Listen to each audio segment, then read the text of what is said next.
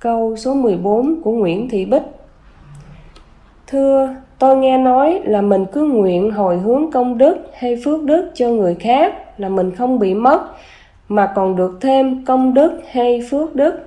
Vậy, người mà không biết là mình có hay là không, mà cứ nguyện hồi hướng cho người khác, như vậy thì có bị mất số mình hồi hướng hay là mình không có nhưng cứ hồi hướng là mình được thêm thưa chị, người tu theo đạo phật, trí tuệ phải thật sáng suốt mới là người tu theo đạo phật.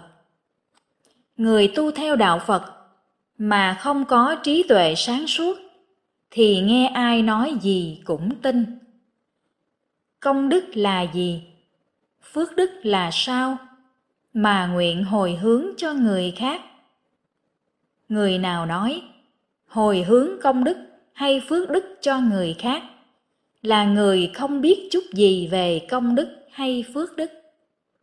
Lời nói này là của những người tưởng tượng.